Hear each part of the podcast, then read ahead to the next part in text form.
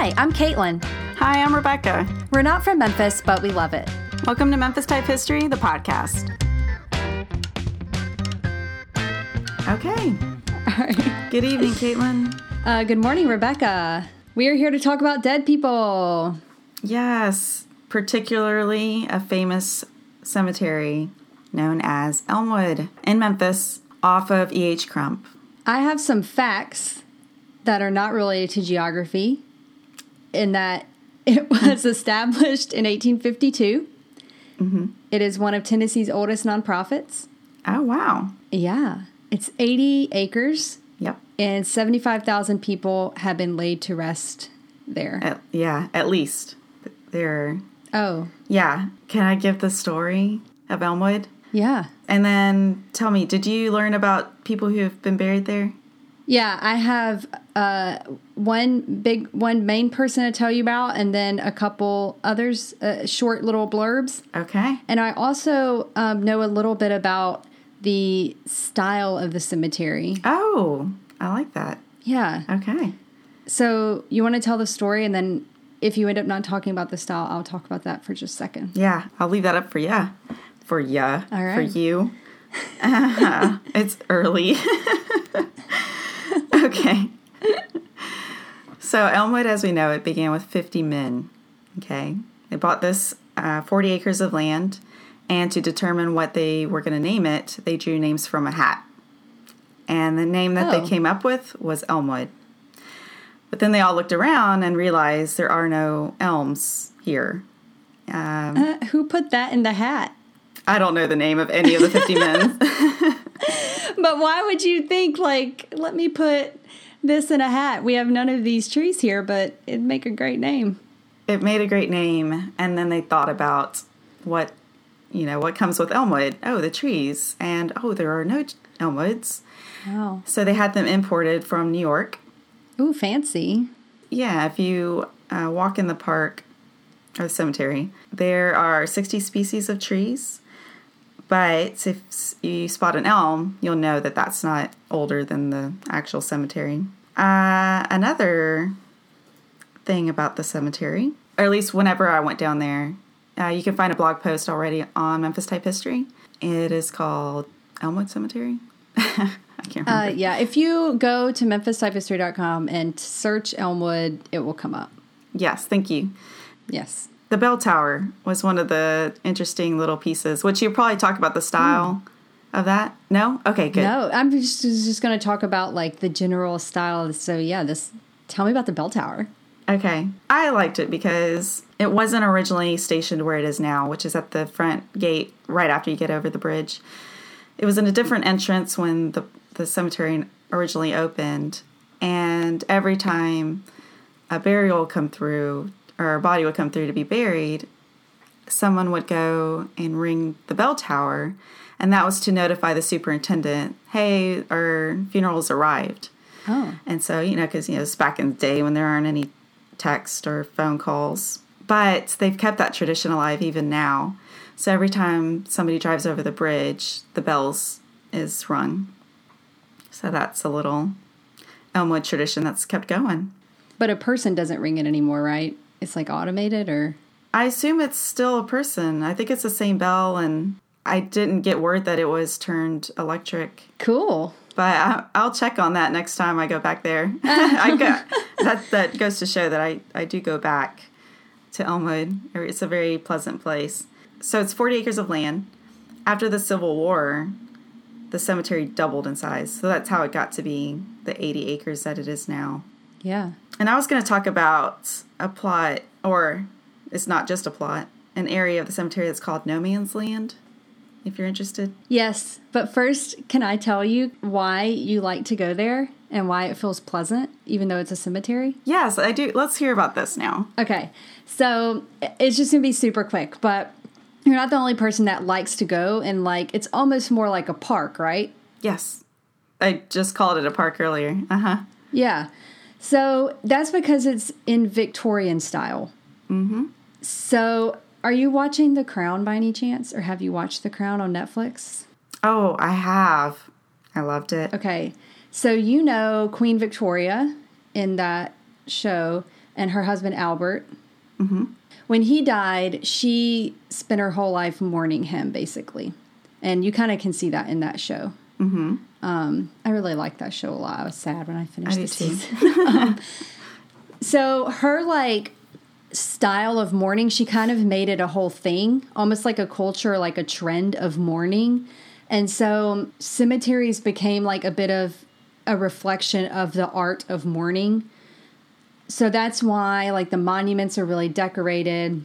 You see a lot of urns and things like that because cemeteries changed from being practical to more like a park and a place where you would like spend time and contemplate um, and just like be there and like want to be there because it was like nice. Yeah. So it was a way to get the life to come back to visit the dead. Yeah. And I guess like because she had this like art form of mourning and her whole life was about mourning, she like I guess if you spend a lot of time in a cemetery, you want it to look prettier or whatever. Mm-hmm. So this so it's Victorian style because of Queen Victoria. And it's it's got all those like ornate details and stuff. It does. So that's part of why you like to be there, just because it like feels not like a cemetery in some ways. Like it feels like a place of contemplation and like reflection. Yeah. And I'll add to you go different seasons and there's different colors because of the mm. landscape that they've put there. And on top of that, they also do tours, like the haunted tours. They do, um, they started this past last year, uh, the Hitchcock movie series. And so we would go That's bring, perfect. yeah, you could bring your lawn chair and pay for a movie ticket and watch, you know, Hitchcock movie. And they only did two. It was uh, Birds and I'm blanking on the other one. Dial M for Murder. No, it was the one where I like that one. this guy's been paying attention to his neighbor who killed his Oh, the, wife. The room, the window, the, window- room, or yes. the window, the window. yes. that one's so It good. It was really it's good. creepy. Um, nice. And so they project the screen on their on the front office um, roof, which also is it has a gift shop inside. So this kind of gives you a glimpse of also just the quirkiness that Elmwood has. That even visitors come because it is the oldest cemetery. It's beautiful, and people like me are welcome to go have. I've had picnics there. You know, I, I don't know anybody deceased there. I uh, I just enjoy it. So yeah. You're a regular Queen Victoria, Rebecca. Yes. Why, yes, thank you. So um, that was my little tangent because I just I thought I really liked the crown and it was like a tie-in. So, Yeah, I love learning that. plot of land. Back to the more than plot. Uh, so, as I mentioned, the Civil War doubled the cemetery size. And just think there was, this is when a mass burial take, took place because all these Confederate soldiers died, nurses, doctors, and and then the slaves. And you can go there, and there's one monument for the slaves, and um, but then after that was, do you want to guess what happened that would have caused a mass burial? An epidemic. It was an epidemic. You know which one? Oh, the yellow fever. Yes. Good job, Caitlin. and so there were six cases of, of the yellow fever epidemic that occurred in Memphis. There was 1928, 1855, 1867, 1873, and the worst of all was 1878 to 1879. But the peak of it was 1878. So the 1878 swept, sweeps through the city. About 25,000 fled the city. They left. And of the 19,000 who remained in Memphis, 17,000 contracted yellow fever. That's insane. It's a lot. It's quite a bit. So just think of this. Okay, so nurses, doctors, clergymen, all these people uh, are trying to help and obviously contracting this disease. There were 41 officers that were still in the city, but only seven of them were fit for duty. wow. Uh, so now the only people that could go out were the collectors of the dead. And so they get in their wa- their horse and wagon, drive out to the streets, and shout out, "Bring out your dead!" Bring out your dead. Bring out your Bring dead. Bring out your dead. Uh huh. I'm not dead. Well, there were cases of people not being dead and put in the coffin, It's- and they were. some Monty Python reference there Oh, for look you. at that! Which but I'm not dead. I'm not dead yet. it was true. All right. There was truth in that. I was like, yes. There's a lot of truth in Monty Python It's like she's making movies. fun of the undead, undead that got put in the coffins. oh man. Oh, how awful. Every time I hear a story about something like that, it just ugh, I can't. Yeah. Maybe I'll watch some Monty Python to help. Oh, it's so funny. It's uh the ser- the search for the Holy Grail. Oh, is I have the- seen that. Man, it was years ago. We have that. I'm so bummed I made the one movie reference that I probably will ever pick up on in our entire podcasting careers. And you And I like, blanked Are you making fun of people? it's okay. It's really early. I'll give you a pass. I know. Thank you. Gosh. Um, that's right. He made the horse sounds with the coconuts. Yeah. Okay, sorry. so much good stuff in that one. Um, yes, so bring out your dead. They loaded up these wagons. Oh, sorry. Yeah, with with corpses. And they take the take them out to the cemetery because it was at this time that people believed the deceased were the ones that were spreading this uh, disease so quickly, and so in their heads they needed to get get these bodies into the ground as quickly as possible. So, if you imagine the task of burying the dead is super overwhelming, and many of the deceased didn't receive a proper funeral, a, pro- a proper burial, even. So, enter Elmwood. Okay, wagons of bodies are arriving each day, and they're being buried at the cemetery. And at the same time, sometimes there were just citizens that would have a body over their shoulder, carrying them with a shovel in hand, and they would just find a, a spot and bury that body. So you have this going on. And so now there stands a single monument with the name No Man's Land. Ah. Okay, so you can go there in this one single headstone, and I'm going to read what it says to you. It says No Man's Land. In four public lots, known collectively as No Man's Land, lie the remains of at least 1,400 victims of the Great Yellow Fever epidemics of 1873, 1878, and 1879. Memphis lost over 8,500 citizens to the disease, and 2,500 of these rest at Elmwood. At the peak of these outbreaks, Elmwood was, re- Elmwood was required to handle over 50 burials a day. Due to the sickness and labor shortages, many bodies were piled above ground awaiting burial. Persons from all levels of society were interred in trenches in an area formerly reserved for paupers and unknowns. By 1878, half of Memphis's 50,000 citizens fled the city. Yellow fever struck 90% of the remaining population, killing 5,100. The epidemic so decimated its population that Memphis became bankrupt in 1879 and was declared a taxing district of Nashville. So that's how serious this disease was. And anyone who's interested in the history of the yellow fever should read The American Plague, which is on my list of books to read because I know how serious it is. Wow. Interesting. Mm-hmm. Yeah. We'll put a link to it and some other stuff in the show notes in case anyone wants to read it. Um, MemphisTypeHistory.com slash Elmwood. E L M W O O D. Yeah, thanks for thinking of that. I always try to think, what should I put in these show notes? Yes, that's a perfect one. Well, I'm always like, when I listen to a podcast, I'm like, oh, I hope they, because I don't always catch everything. Yes, so. thank you for catching my thank you for catching my show notes for me. For you bookworms. Uh, so an end note on this story is during this epidemic, the daughter of the superintendent was named Gracie, and also she was dubbed the Graveyard Girl. She's the one that documented the names of the deceased in the cemetery's red leather logbook. And she began handwriting the names in August of this time with the cause of death as yellow fever.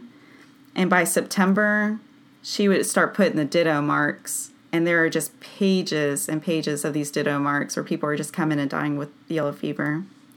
And she was the one who rang the bell each time a body was buried until she contracted the yellow fever herself.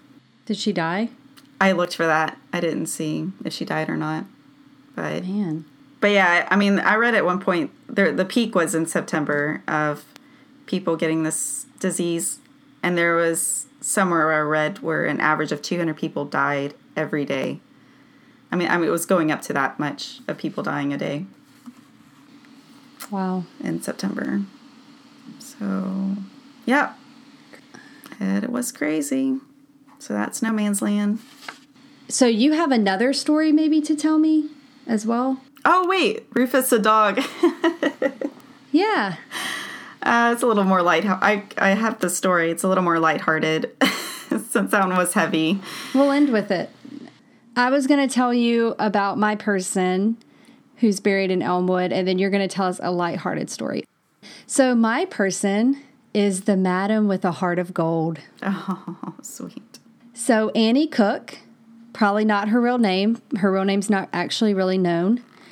Uh, owned an upscale bordello, and she became known as the Madam with the Heart of Gold. Aw.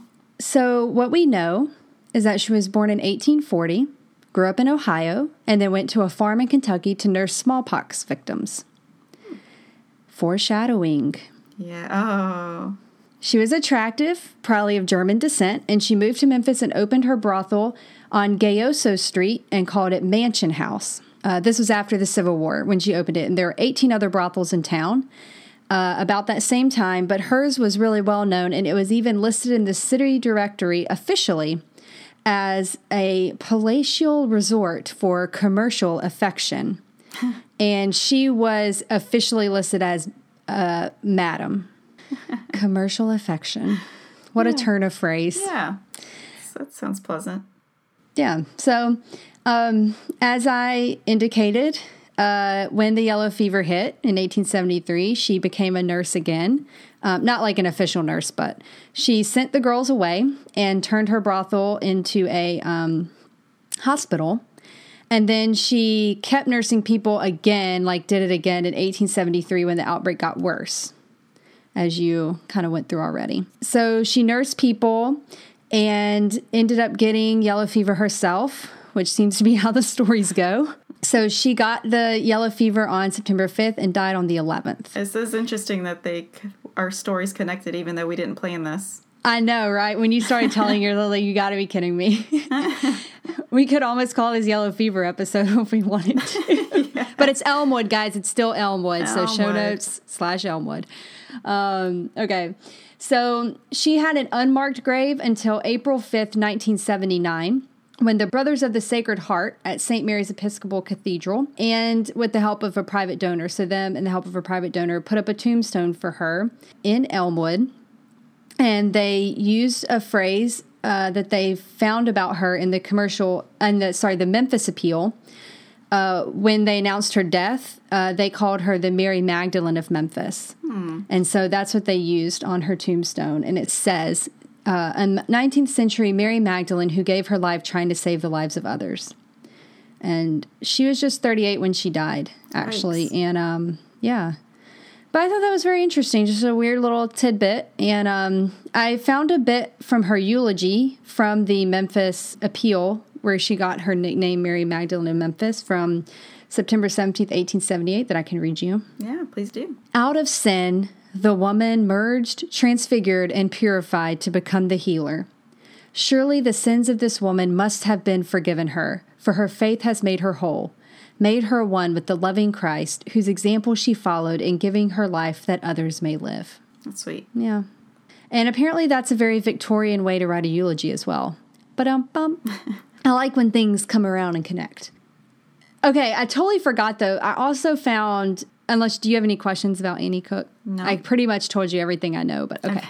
Um, there's actually not a lot about her. I even tried to find like maybe some kind of picture, mm-hmm. which is obviously a long shot, but um, I couldn't find anything. I was just really curious. But I did find two other people who are buried at Elmwood, and I felt like it was fitting to bring them up. I know we're delaying your lighthearted story even more. that is a short story. I just, I mean, we just can't get away from Elvis. yes. So Several of his dates are buried in Elmwood, and I'm going to tell you their stories of going on dates with Elvis. You're breaking my heart, Caitlin. I'm just kidding. I'm not. They're not. okay. So Grace Toof, Toof, Grace, Toof, you you probably know this, is buried there. And Gra- I've read the name. And Grace, yeah, same problem here. Just read it. Which that's who Graceland is named after. Mm-hmm. She's buried there. And Mary Jenkins Langston is also buried there, and she was one of his Elvis's cooks. But more importantly, she was the one who perfected the peanut butter and banana sandwich. Oh, straight to my belly yummy yumminess. Yeah. I'm. I love that sandwich. Thank you, Elvis, t- for introducing me. And thank you, Mary Jenkins Langston, for perfecting it. so they are also laid to rest at Elmwood. Oh, look at that. So that was my little story. Let's let's see a lighthearted story. Victorian death episode. Yeah, people that are buried in Elmwood. However, there's a story that I'm saying a friend uh, told me.